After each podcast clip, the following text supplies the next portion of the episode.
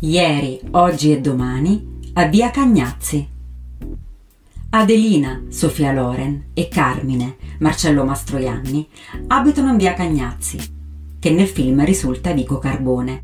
Sullo sfondo dei fotogrammi si vedono la cupola della chiesa di San Severo alla Sanità, da cui parte la voce che Adelina non andrà in prigione perché è incinta, e davanti all'abitazione il vicoletto Cagnazzi. Poco distante Pasquale, Aldo Giuffre, al negozietto di fruttivendolo, cioè nello spiazzo fra via Cagnazzi e via Vitale. E Amedeo, Lino Mattera, abita in via Vitale, nello stesso palazzo già visto nell'Oro di Napoli, in cui risiedeva Totò. Scritto da Edoardo De Filippo, con la collaborazione di Isabella Quarantotti, l'episodio trae ispirazione dalla storia vera della contrabbandiera napoletana Concetta Muccardi, che per non andare in carcere ebbe ben 19 gravidanze, sette delle quali finite con la nascita di figli.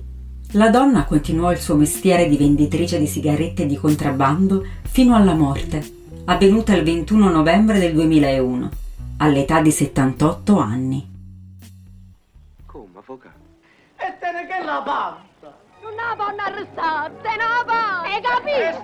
Non la vanno arrestare, hai capito? Te la panza! Era un reato di carcere. Ma non vanno arrestato. Perché? Perché te la panza. Hai capito che piacere? No, Bonnardi sa. E perché? Perché? Perché dai no avanza. Dai no avance. Dai no avance. Dai no avance.